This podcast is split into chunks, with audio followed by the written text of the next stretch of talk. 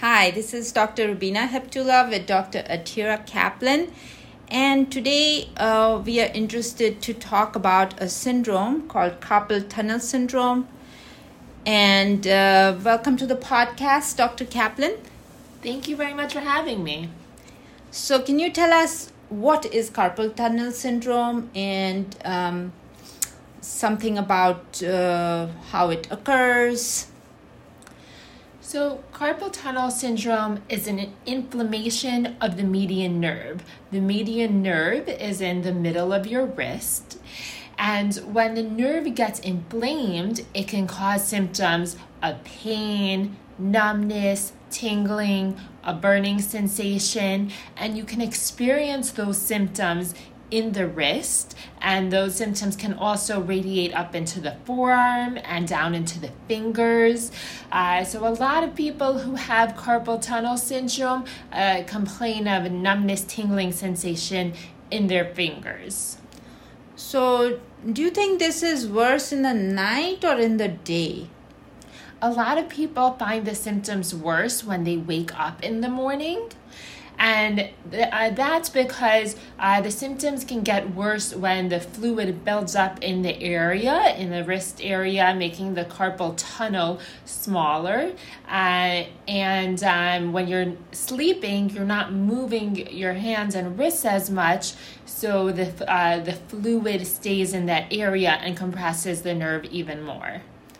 So I just wanted to also ask one thing what is carpal and what is tunnel? Oh, that's a really good question. Thank you so much for bringing that up.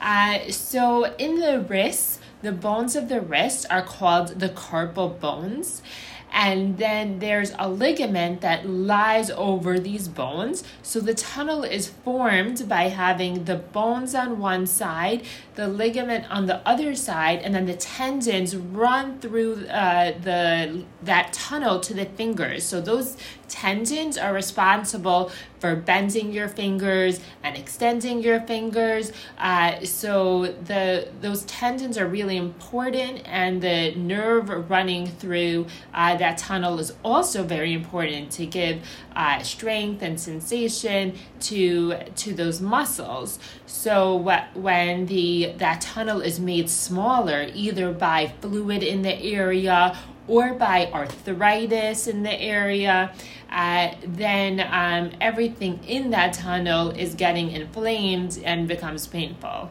Oh, I get it now. So, whenever there is a constriction of that tunnel, uh, which is right near the wrist, and then patients experience the pain because of that that swelling around it.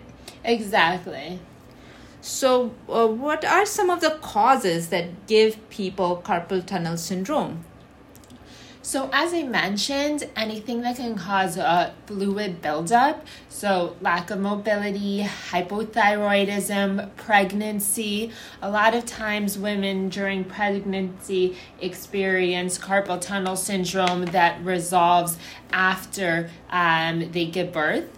Uh, and also any um, repetitive motion activities. So, people who knit a lot, or people who type a lot, or um, artists or any activity that's requiring a lot of bending of the wrist because the bending of the wrists down, what we call flexion, is going to compress the carpal tunnel, is going to make that tunnel smaller. And uh, when people have arthritis, they may have bone spurs forming, and that may make the tunnel smaller. Uh, so there are a lot of things that can lead to the symptoms of carpal tunnel syndrome. Hmm. Is it hereditary? Uh, I'm not aware of that. Hmm. Okay. Uh, what are some of the tests that you would do if you had these symptoms and a patient came to see you? So, the first thing that we do in the office is we do a physical examination. Uh, after we do a history, so we ask you about your symptoms and then we examine you. We do some tennis, tel- we do some tests called Tinel's and Phalen's, and they'll be pressing on the carpal tunnel syndrome. I'll do activities that compress the carpal tunnel. I'll be pressing on the carpal tunnel. I'll do activities that compress the carpal tunnel to check based on those symptoms. And then, based on what we find, if there's a suggestion of carpal tunnel syndrome, we can do a test called an EMG. It's a nerve conduction study. Um, and we look at um, how the nerve is sending the signals to the muscle. So it involves electricity and a thin needle to check um, how the muscles are accepting the nerve conduction. And this test can give us information about that median nerve that goes through the carpal tunnel. It can tell us if it seems like there are signs of damage, uh, whether there are signs of ongoing damage. Um, and we'll talk more about treatments later, but if there's ongoing damage, you want to be more aggressive in your treatments. I understand. And um, how long have you been doing this EMG test? Uh, well, I started doing EMGs when I started PM&R residency back in 2015. That's amazing. You have a lot of experience with EMG, and although people think that it's a painful test, you make it so easy for patients. I know that. Um, so, what are some of the treatments you recommend for carpal tunnel syndrome?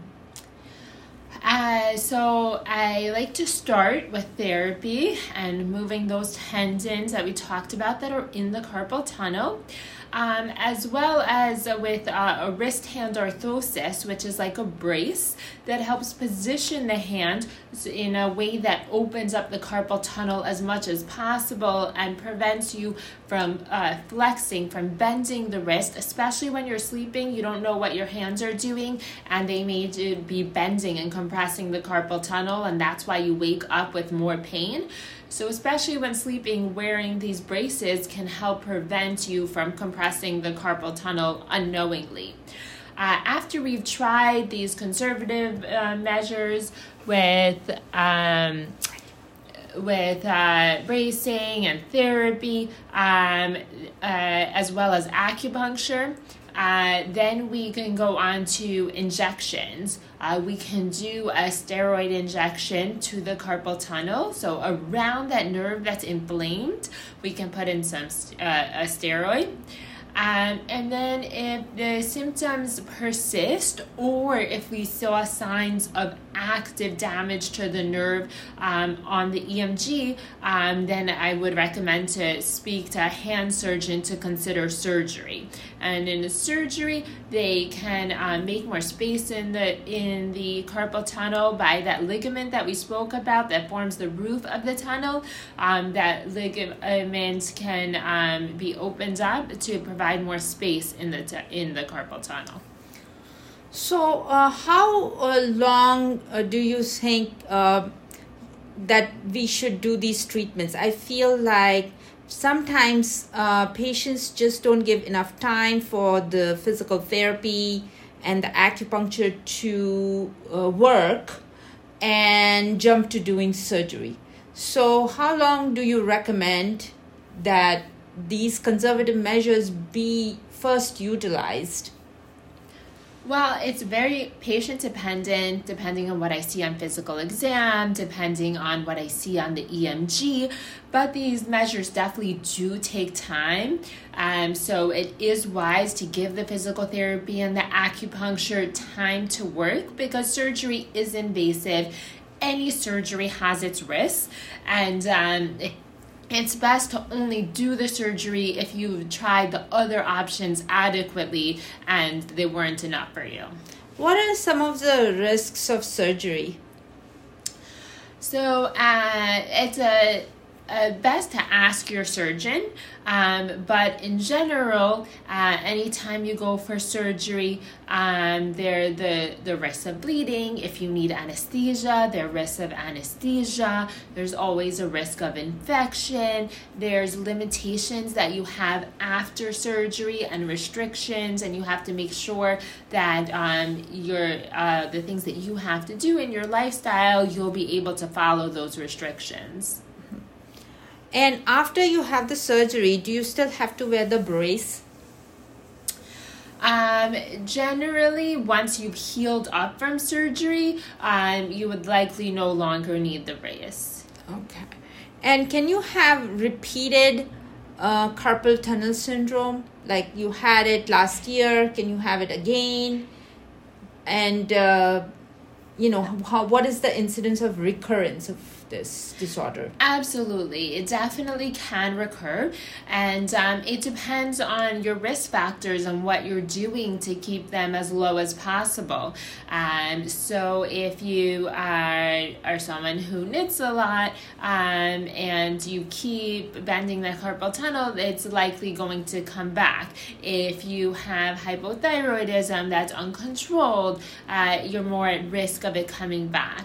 So, uh, learning the exercises that the therapy teaches, um, using the uh, wrist hand orthosis, the brace, um, all those things will help prevent it from coming back. But if it does come back, you may need another round of therapy, another um, another course of acupuncture. Um, but that it does that doesn't mean that it didn't work the first time. It just means that your um, your median nerve got inflamed again, which happens. So, uh, I, I believe the most important things is prevention so we never reach the phase of inflammation and carpal tunnel syndrome and so what are some of the things that you know people can do to prevent carpal tunnel syndrome in the first place Absolutely. Prevention is really important. Uh, so, you want to avoid repetitive activities.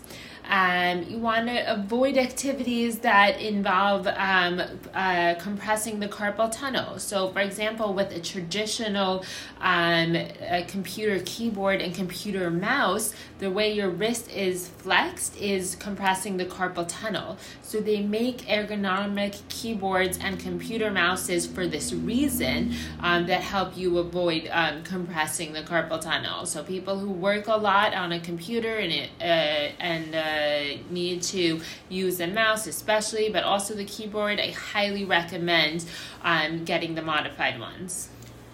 Uh, I've also thought that perhaps uh, taking breaks, you know, and doing some hand exercises, which we plan to show in a link below uh, to our YouTube video, uh, may help. What do you think? I agree. Uh, taking breaks is always good to allow the muscles to reset, time to uh, to relax and stretch those muscles before you're using them again is always important. And uh, doing regular stretching activities is very useful, especially as we age. All our uh, muscles become less elastic, and stretching becomes even more important. Yeah, I think also it will help the eyes because we will take a break from staring at the screen. I definitely agree with that. so, in the future, uh, what are some of the other topics you're going to discuss uh, related to hand and wrist?